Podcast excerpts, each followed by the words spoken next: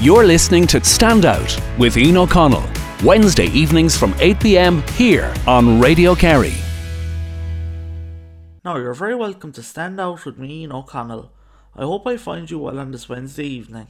I'm delighted to say that my guest this week on Stand Out is former President of the GAA and current MEP Sean Kelly. Sit back and enjoy the show. Sean, thanks William for coming on today. And I appreciate it. Delighted to do so, Ian. Um, like uh, all of my guests, um, I don't know if you've heard any of the the interviews so far, but I like to bring all my guests kind of back to the to the start. Growing up, you you you grew up in Kilcummin originally, did you?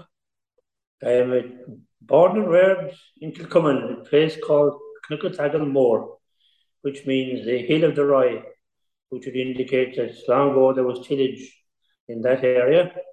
And uh, I grew up there very nice neighbours, quiet, peaceful, but uh, we were quite happy even though we didn't have a whole pile, the same as everyone else. But looking back on it, I don't have any great uh, memories of really bad times as such. We just got on with it. Uh, I was probably of the last vintage of life now that walked to school barefoot. If and then I remember when the roads were tarred for the first time, the tar sticking to our feet and so forth. So I go back a long way, in, but uh, Kilcummin is where I was born and reared and delighted to have played football for them for many years. And uh, I'm still a Kilcummin man to a large degree, but I'm also a Fossa man because I've actually spent longer in Fossa now than I did in Kilcummin. And of course, is a great place to live as well. Great club here in the GAA, with a great community, and uh, I'm very happy to be here. Very good. You, my mom, um, my mom grew up in Kilcummin. Were you far? How far away were you from her? She was only across the valley from us. Go away. The, yeah, couple. I suppose as the crow flies, about two or three miles into the most. And of course, that time there were no houses close to one another. The nearest house to us, our neighbours, would have been about 500 metres away. The next house would have been down the post office, I suppose. And the village, as they call it now, coming, would be about a kilometre away or thereabouts, maybe a kilometre and a half. So our neighbours were not that many, but they were very dear. And uh, distance didn't make any difference that time. If you were within three or four miles of somebody, they were your next door neighbour. Just, just mad to think back and and it's it's it's all like you said next door neighbour and they could be three or four miles away. The Kilcummin village itself is it um back um back then when you were talking about was it was the the post office there you said was was it a way different to what it's now? It's way different, and they've made a wonderful job with landscape and the garden there, nature garden, the church, of course, and all that. But really, there were only three houses there when I was going up and for many, many years. One was the post office, where uh, the McCarthy's, Rena and Murish, and them are now. The other was uh, the Tishilis, was another shop. Uh, and then the third was uh, my grandparents' house, uh, right in the around the, in the corner, as you went around the corner of the village, and that was it. And there was nobody really living there because my grandparents died uh, in their sixties. So the my uncle Sean, who would be I'm called after, he played for Kerry in the fifties. He and his family would come down there during the summer, and occasionally, but uh, that was the size of it. So to say it was a village in today's terms, it certainly wouldn't qualify. So really there were two shops and a house that was occupied occasionally. And my grandfather actually had a shop in his town because he was an auctioneer, Brian Kelly. And uh, then when he closed the shop, Tish Healy opened the shop across the way. And that was the size of it. But they were great because everything revolved around the post office and Tish's that's where you went for all your supplies. There was very little going to town to buy food at that time. A lot different. So you said um you're a pro Kilcummin man, played football. Did you did you play any other sports growing up? you know, football was the only sport really at the time. And I was fortunate to be on the Kilcummin team that won the Odin Cup in 73 in the County Junior Championship and the County League and played for many years subsequently. I played until I was about 40. I enjoyed every bit of it. But then when I became involved in the East Kerry board and in the county board, I was responsible for hurling in Kerry. At that time the vice chairman used to be responsible for hurling. And I was elected vice chairman in 1982. So I said I'd want to be doing something about hurling in East Kerry. And uh, we started off. We got uh, called a meeting with people like Johnny Cullity and great Pat Doyle, whose son actually lives in Kilcummin. And uh, just above the post office now. That was one of the first houses to be built there. And then uh, I started hurling, and then I started doing a bit of hurling myself.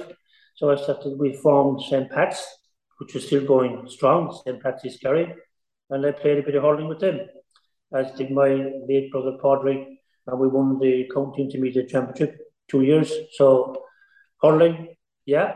And then when I went to Pat's, I played a little bit of soccer, and of course I played basketball. Uh, you always had a chance to play basketball, uh, especially when you went to college. And I did a bit of running. We did a lot of running in the in the sim and I was there. I represented the city a few times and did a bit of running. So anything that was going, I had to go with it. That's that's the the job I, I know when I was in the the same the only time I played basketball was to get out of a, a class during the during the, the day. Um you you you qualified as a primary school teacher originally in college, didn't you? That's correct, Ian. Many people have that forgotten now. St. Uh, Patrick's College, was it? St. Patrick's College Drumcondra.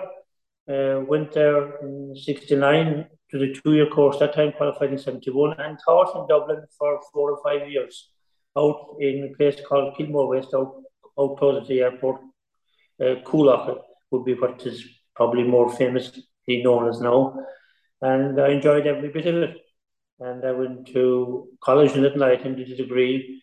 And then I was offered a job by the late father Tony O'Donovan, who was president of the Senate at the time. And I took the job and I came down again to Kerry. And I'm here since 1975. So spent a lot of years in the Sim, enjoyed it. Uh, great community great spirit. And of course, football is king in the Sim, always was and always will be. It's a, a great sporting um, school, even to this day. They're very um, successful in football and even in, in other sports.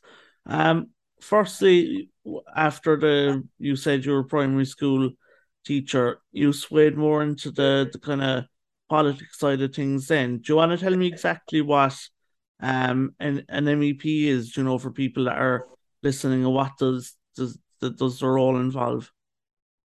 Yeah, I didn't really ever get involved in politics much. I took an interest in it, the same as everybody does, because politics decides our lives really, because that's where the laws are made that we abide by.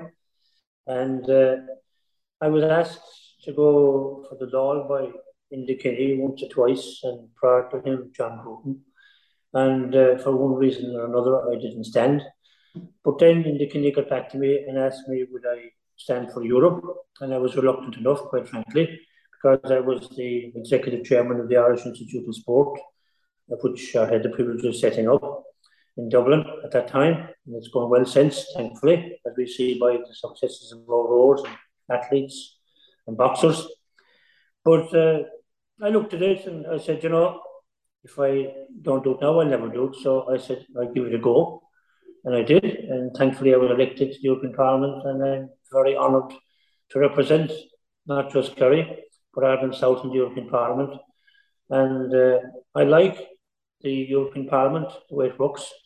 It's not like the law where you have uh, government and opposition and everybody yeah. side of the government votes with the government and everybody in the opposition invariably votes against the government on every issue, regardless of its merits. Whereas in Europe, you can only get legislation passed if you get a majority of people to agree with you. So that's a challenge because everybody can vote really the way they want to vote. While there'd be groups there who would kind of love policy. If you didn't agree with the policy, you didn't have to support it, and there would be no real consequences. Whereas, of course, in the Dáil, if the government, the TDs voted against the government and the government lost, they'd probably be thrown out of the party.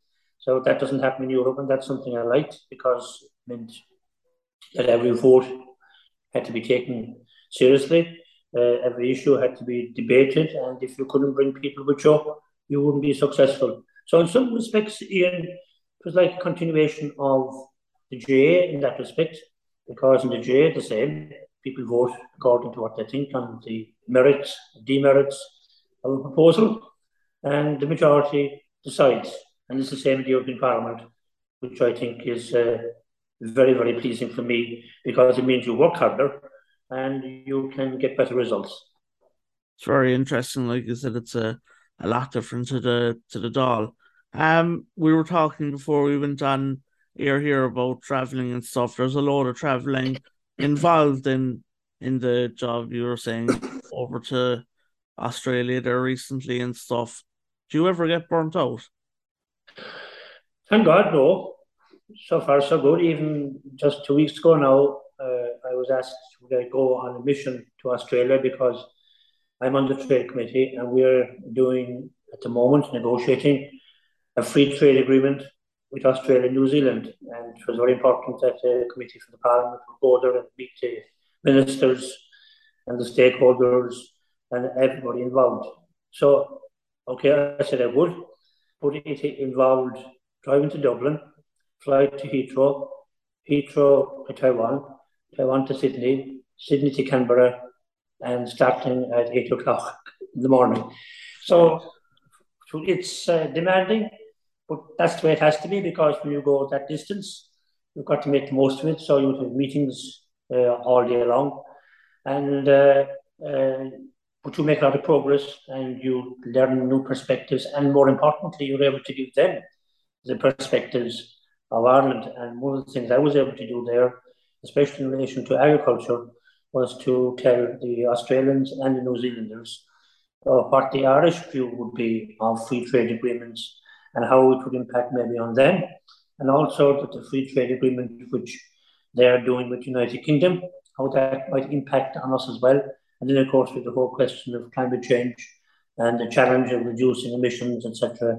So all that was good discussions, and uh, I was delighted because I was known in the end as the New Zealand Australian MEP uh, from Ireland because everywhere I went, everybody we met had Irish connections.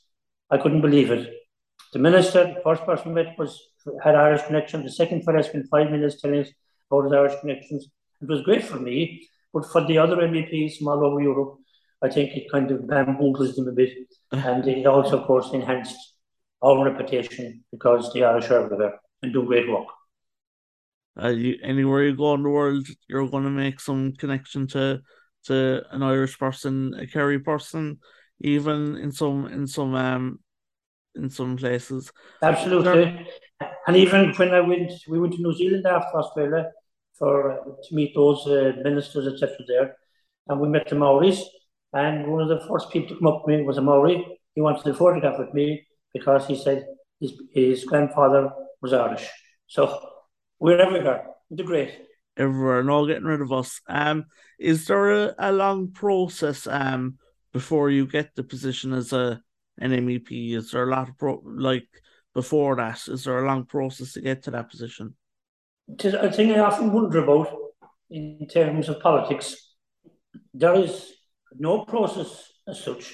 Anybody can become a politician, and you could get any job, regardless of your background or knowledge, which is not a good thing in many respects, because in most jobs you have to have qualifications. But in politics, you the process really is that you put yourself forward for election, you campaign, and if you're elected, you become an MEP or a TD or a councillor or whatever it is. Uh, usually, uh, most go with their party, and of course, if you're with the party, the party has to nominate you. You can't go forward yourself. But nothing stopping people to stand independently. And I suppose that's a good thing in many respects because that's what democracy is about. Everybody's view is equally important and everybody's voice should be heard. And by and large, despite the fact that there aren't any qualifications required, most of those uh, who occupy positions are fairly well qualified. And that was one of the things that struck me, particularly when I met the various ministers in uh, New Zealand and Australia, and indeed other places as well, was their in-depth knowledge of what is going on around them and of the issues they are dealing with. And I suppose it's maybe some of them would have a background in it, but if they didn't, they'd study it and they'd be well informed by the civil servants, etc. So it isn't really necessary to have major qualifications. The most important thing is to be able to get a grasp of the issues and to make uh, strong and brave and correct decisions. And I think to give most politicians their due, I think most of them are there motivated by trying to improve society and do things better than if they weren't involved at all. Absolutely. I was reading on um, online, you were awarded MEP of the Year in, was it 2012 and 2020? I was actually MEP of the Year three years and I was runner up two years. So that's. Uh, You're like Dublin going for five in a row. so uh, it's a very rewarding because you have to be nominated by people who are watching what's going on in Europe, and then you're voted by the MEPs themselves. So to get that award, it's uh, very, very encouraging. And uh, it's also very satisfying because you feel that uh, the work you're doing, sometimes you think it wasn't being noticed. But when you get an award like that, well, like yourself, Ian, you stand out. Somebody must be seeing what you're doing and appreciating it. And I think that's the best part of an award like that. You feel that your work has been appreciated and you're doing something positive, which is very important as well. Absolutely. And it, it goes to show that all the, the work and traveling and everything is paying off like you you said. Um I don't want to mention the word, but COVID, how how much of an impact did that have on on your job in the European Parliament and travelling and everything? Looking back on it now, it was a very difficult time for everybody, especially those, of course, who lost loved ones. But where we were concerned, we had more restrictions here in Ireland than in the rest of Europe most of the time. And as a result, the MEPs from Europe were able to go to Strasbourg and Brussels, and we couldn't go. And when we went, we'd have to stay, stay for two or three weeks because you'd have to have a test four or five days afterwards, and then a, a test before you come, and then a test again uh, when a few days after coming. So it wasn't possible to either go and come back, and therefore we lost out a lot. We did do Zoom calls and all that kind of thing, but in politics, the personal touch is far more effective looking back at it now, we got through it. I used to have Zoom meetings here every day. Here, when I'm talking to you now, at home in my living room. But the connection sometimes would break down, other people's connections would break down, and it was never really fully satisfying. It's great to be back now again, meeting people and having uh, events where people can stand up and say what they have to say, and you hear everything 100%, and there's no worries about uh, the line breaking down or losing connection and all that kind of thing. So it was tough enough. It was tough for everybody, but hopefully it's behind us now. The the fellow who made Zoom, he's laughing during COVID. I'd say he's a a multi-millionaire. Um, would the European People's Party be one of the largest groups in the in the um over there? It's the biggest, yeah. It was much bigger, but uh, we got rid of Viktor Orban from Hungary and his group with him, so we lost 14 MEPs, which we just couldn't have him there anymore. He was just too outlandish altogether. But we're still the biggest group, which makes a big difference because uh, if you're trying to build a majority and you have your own group behind you, you're starting off with a huge advantage. Whereas a small group would find it very hard to build a majority because the bigger groups would have most of the votes and most of the say therefore. So if we do EPP as our group, we do deal with what we call the socialists, that would be the Labour group, and maybe the Conservatives or the Greens, then we'd have a majority, and that makes it easier to get legislation done. But as I say, you'll never get 100% from any group. People can vote as they wish.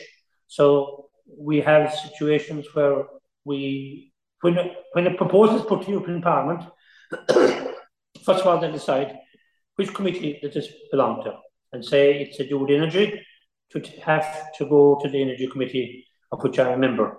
Then in the energy committee, they'd say we must appoint somebody in charge of this, and they'd appoint someone, and you'd bid for it. And obviously, if we didn't know anything about it, you wouldn't get it. So they'd give it to somebody who was an expert in that field, and the other groups would do the same. And then they'd sit around and they'd all make amendments and proposals, and eventually they'd clash it all out, and they'd try and reach what they call a compromise amendment. The compromise amendment is usually when four or five groups agree on something, and if you have that, then you're more or less guaranteed you're going to get a majority. If you can get a compromise amendment, then it's difficult to get a majority. So an awful lot of work goes on at committee level, going through motions, going through amendments, going through proposals, uh, to and froing, backwards and forwards, arguing maybe about a word that you'd want in or what you'd want out would make a difference. A word like, for instance, shall or may, that makes an awful difference. Shall means it has to happen. May means it could happen. So things like that. But eventually, you get it, the committee votes on it, and if the committee passes it, then it goes to Parliament, and the full Parliament votes. And no legislation can be passed without the full Parliament giving it its assent. That's how it happens. It's very interesting the process because I don't think a lot of people knows the ins and out of it. Looking in, um, you know, I'm very interested to. Do you know inside when you're all inside like doing talking, debating and stuff? Do you know in the dollars like you can correlate? Is there someone like playing that role over there? Yes, there's a president, and there are actually 14 vice presidents. So they share the chairing of the meetings uh, between them. Because we'd start in the morning at 8.30 and we could be still going until 12 o'clock at night. Sure. Various topics coming up for debate. But uh, debate is very controlled. You just can't walk in and say, I'm going to speak on this motion now. And there's a TV camera over there, and I'm going to go hell for leather, so I'll be on the 6 o'clock news this evening. It doesn't work like that in the European yeah. Parliament. You have to be uh, for speaking time. The group has only so much speaking time, so they're divided up between those who probably are most involved in that issue. And the speaking time is limited, usually to a minute or a minute and a half. So there's no time for bull or praising everybody under the sun or criticizing everybody uh, under the sun as well. You have to decide what one or two points am I going to make here. You go up, you make it. When your minute is up, the lights are flashing. If you keep going, the president hits the hammer off the counter, and then if you don't stop, he cuts you off. No one can hear you. So it's a very well disciplined parliament from that point of view. And I mean, nobody can really dominate. The time is divided out between each of the groups. So every every group has its say, and every representative will get a chance over a period of time, depending on the topics they're interested in, if they want to speak. What would be at the moment now? I know global warming and stuff. What what would be the the big topics that are bringing big topics? Obviously, climate change and global warming is a huge one because we're going through at the moment all the legislation in relation to that. It's called the Fit for 55 package. That means that we have to be fit to reduce emissions by 55% by 2030. So we're doing things like the uh, energy efficiency, we're doing things like uh, saving, energy savings. I'm doing the Energy Performance of Buildings Directive, which is about retrofitting houses to make them more efficient. Do you know that 36% of greenhouse gas emissions come from houses, and 40% of the energy we use in Europe is used in heating and cooling houses across Europe. So, if we are going to reduce emissions, a lot of work has to be done there. So, all those things have been discussed. And then, of course, you have Putin's horrible war in Ukraine. That's taking up a lot of time. The sanctions and how to deal with the lack of gas coming into Europe as a result of it, how we can get alternative supplies. And then they're moving other things forward as well, like the new CAP That's more or less finalised now. And then uh, trying to promote the digital agenda, as they call it, to make things easier for people to go digital as time goes by, establishing the rules for the use and the exchange of data and all that kind of thing is keeping us going at the moment. And then, of course, as I said, we have the free trade agreements, which I'm involved in because I was in Australia. They'll be coming to the Parliament, they'll have to be discussed and debated and argued about. And then we will be doing the same with other free trade agreements which are in the pipeline as well. I remember um going back, I don't know, was it last year, you um I think it was on radio. Kerry did an open article, but you were talking about the time change going into the winter and stuff. And um personally I think that they you know they should just leave it. But is there any sign of them scrapping the putting the clocks back and forward? It's almost gone two, three years ago because we've been fighting this campaign now, I'd say, since I went out there over 10 years ago. And we made gradual progress. And then the Commission proposed actually we get rid of clock change. But it needed all countries to agree with it. And that's one of the, I suppose, the advantages and some respects the disadvantages in Europe. Uh, one country can often stop what the other countries want. And in this regard, you needed all countries to agree to the change, and all countries didn't agree. And then the Commission changed, and Ursula von der Leyen came in, and Jean-Claude Juncker left. So it, it kind of went off the radar, but it's coming back on the radar now with the energy crisis, because the research has shown that if we didn't uh, put back the clocks at the end of this month, that it would save uh, quite a lot of money for Europe and quite a lot of energy so I think we should be looking at every opportunity to save energy, and this is one of them. But it probably won't happen because uh, you need probably more time leading into it to get agreement, and then getting agreement from everybody can be very difficult. Very but good. We'll keep acting um, on. Very good. Um, it's not like I said. It's very interesting to hear the ins and outs. I, I just want to move on there to football and the GAA before we finish up you were um you were president of the the GAA there. What did that mean to you as a a proud like proud coming man and a football man? Yeah, it was fantastic, and I think it was great for Kerry because I was lucky to be the first Kerry president of the GAA. and I was lucky to be there at the time when a lot of changes were made. And I think uh, Kerry people supported those changes. We were ahead of other counties, thankfully and I think they were very pleased to see me leading it. And uh, it's a great honour because uh, you're only one president every three years, so very few get the opportunity. But uh, for me, anyway, personally, it wasn't something I ever really had in my mind. My ambition was to play for Kilcummin, and like every young fella, to play for Kerry. I wasn't good enough to play for Kerry, and then I got involved in administration, and it kind of took off from there.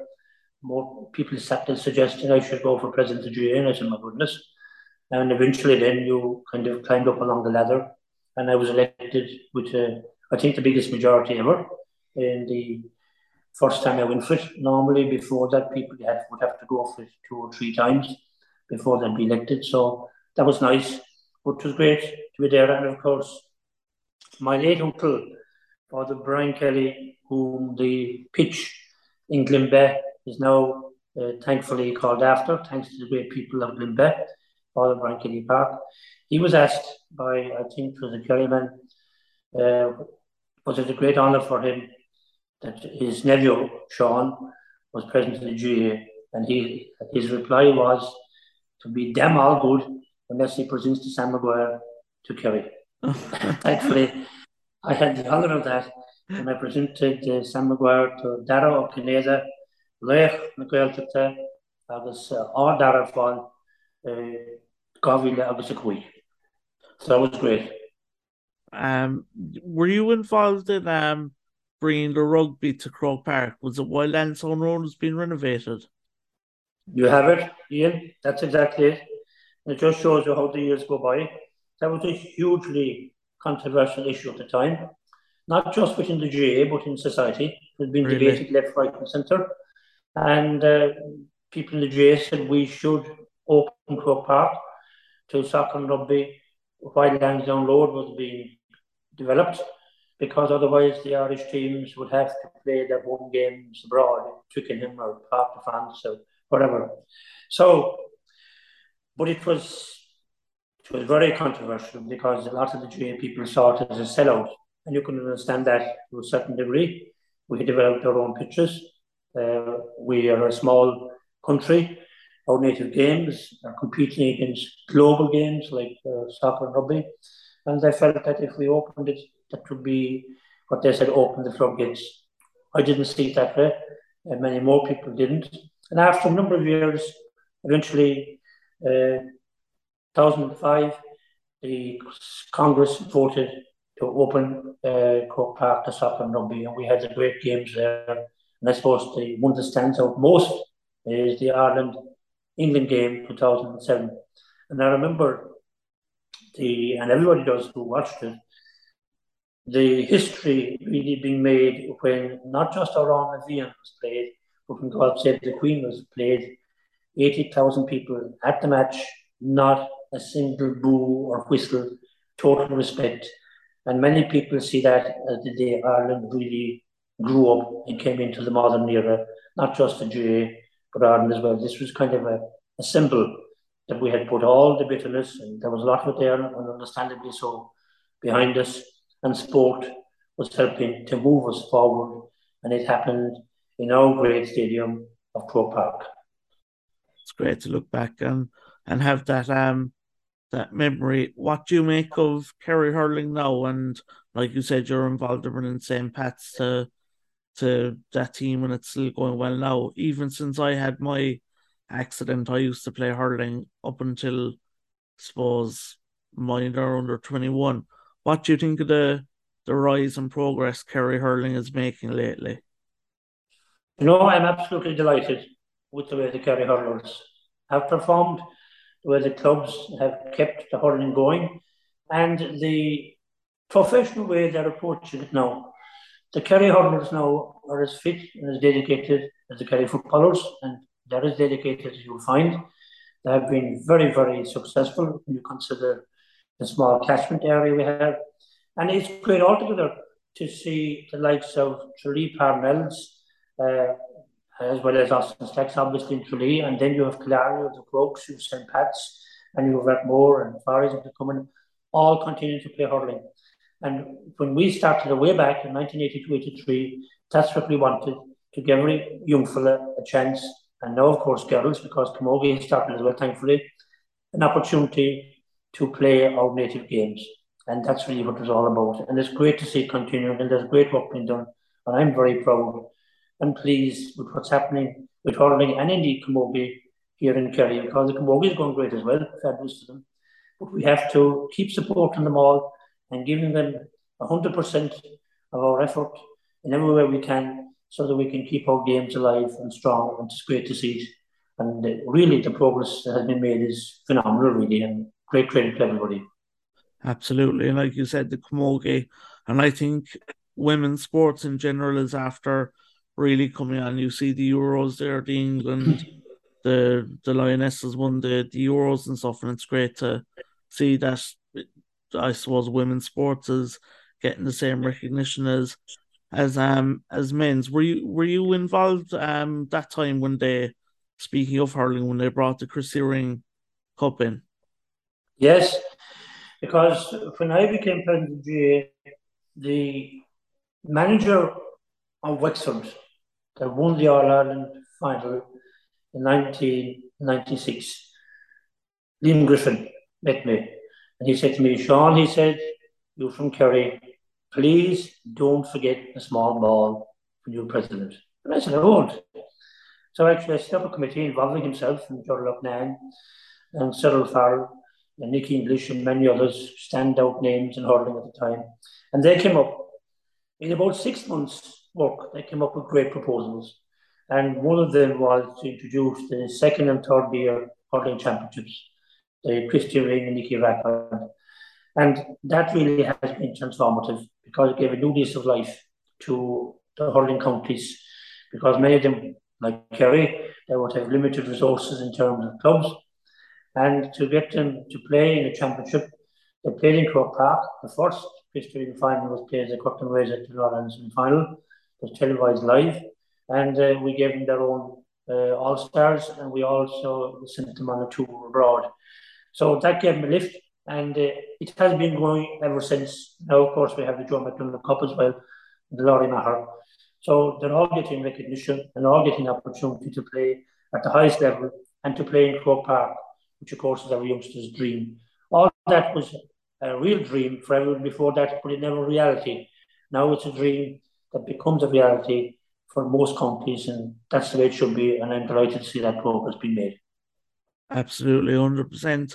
What you, um, I remember I met you there. I suppose it's going back two years ago. We were out walking in in the national park out Fossa direction. What do you do to to chill out if you ever get a chance with all the the traveling and everything? What do you like to do just to zone out and relax? I would like to go for a walk that'd be the best way I would do it. I used to play golf, but I had to give that up because I didn't have enough time for it. But uh, also, I'd like going to matches. I really uh, chill out, as you say, I go to matches. I enjoy them. I kind of study them. Because I was managing teams myself in the same, I still look at every game almost through the eyes of a manager. And I'd be saying to myself, what changes should I make here? Who's playing well, who should be kind of changed, that kind of thing. And I enjoy that immensely, uh, both in hurling and football. And uh, it is a great honour to go and see people playing, and particularly youngsters. One of the best games I saw this year was the Hogan Cup final, uh, where the Sem were playing Naas. Unfortunately, they were beaten, I think, by about a point or so. But it was a wonderful, wonderful game of football. And once you see that, and we can enjoy that type of uh, football and spectacle and see young people developing their skills and taking pride in the jersey, etc. I get great satisfaction with that because the one thing Ian that I have seen, and most people mightn't look at it this way, it was only when I went to Europe I realised this. I had an idea in my head that I was going to organise a festival in Europe of indigenous games. That's games like the our games now, national games, hurling and football of every country. But when I investigated, they have no indigenous games anywhere, hardly. So I couldn't do it. So we have unique games, and I think it's very important that we preserve them. And we cannot uh, take it for granted because of the fact, especially now with so much TV, etc., every game worldwide is getting huge exposure, and particularly the bigger ones. So we're competing in that whole field, and it's absolutely wonderful to see that we can still draw 80,000 to our finals. I mean, most people outside of Ireland can't understand how a national game in a country with only 5 million people can draw 80,000 to major matches for amateur sports people. And that's the secret to it. So if we keep that going, then it will be unique and wonderful. And the same, of course, applies probably to our culture or music and our dance as well, which are again uh, admired and loved all over the world, but very few have that kind of talent. So we owe a lot to our ancestors who developed this, and I'd love to know in depth sometime how actually the whole lot of our culture and our games, how they actually started, who began them, what was the thinking, how they developed. It's not easy to get it now, but certainly it happened, and we are the beneficiaries of it. A wonderful treasure trove in our country, which we must preserve. Definitely, and it's great to see um TnaG, TG Carr there on telly there covering club games up the country and stuff, and you know it's great for for even elderly people, you know, that can travel to to matches, they get to to see them on on the TV. Would you ever dip into sports or the GAA again? Yeah, I'd love to. And uh, you're actually right about TG4 and that uh, local radios as well, like Radio Kerry. That has been a huge advantage to promotion the game as well in Kerry because people love to know what's going on and having new game on the radio, local radio. People tune in, they like get to know the players, etc., etc. So it's all helping to promote it. But I would like it to do something more on a voluntary basis. somewhere I do help out when I can. But when you're away the whole time, you can't really be on the committee because you're on your own for weekends. So from that point of view, you're restricted. But I do help out the best I can. Sometimes with Fossa, sometimes with Kilcummin, that I can do it. And of course, St. Pat's, I have to keep that flag flying also. So anything we can do, we'll be delighted to do so. Absolutely. Did the did the I meant to ask you this a minute ago, did the passing of the Queen over in England, did that put a, a big stop to the European Parliament? Because it did stop the whole world really. Did it have any effect over there?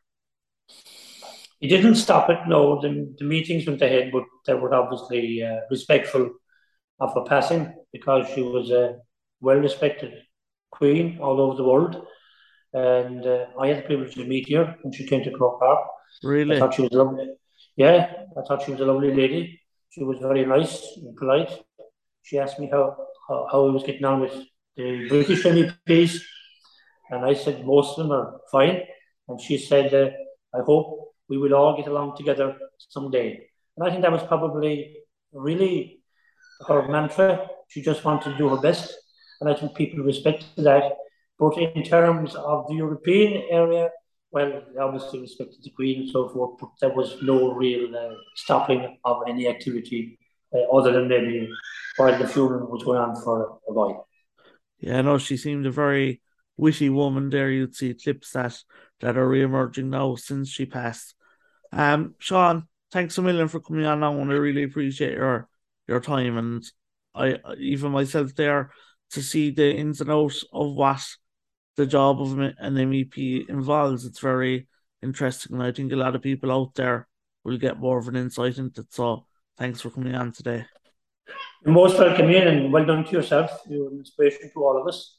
Uh, you were in the same as you said, and if you look closely behind me there, you will see that the Gooch, one of my star past pupils, is in the painting by Paul Downey, who was the Croke secretary and good hurling man too from Waterford. So we have our connections, and it's great. It helps us all to have a better life and to contribute more. So well done to you, Ian. And uh, you, of course, half a Kilcummin men anyway, at least. I will say two turns two thirds, and the rest ball. Well done. And um, like you said, you'd meet people abroad from Kerry, and a good saying, you can take the man out of Kerry, but you can't take the Kerry out of the man. Exactly. And long may continue. Thanks a million, all right? Thank you. Now, unfortunately, that's all we have time for tonight. I hope you all enjoyed the show, and I really appreciate you tuning in as always. If you have any questions or requests for next week's show, you can contact me through my Instagram, enoconnell321, or through my email address, ioconnell at radiokerry.ie. Stay tuned in to Radio Kerry because Brian Priestley is up next with That's Jazz. I'll be back at the same time next Wednesday night from 8 to 9 pm. Until then, stay safe and mind yourself. You're listening to Stand Out with Ian O'Connell, Wednesday evenings from 8 pm here on Radio Kerry.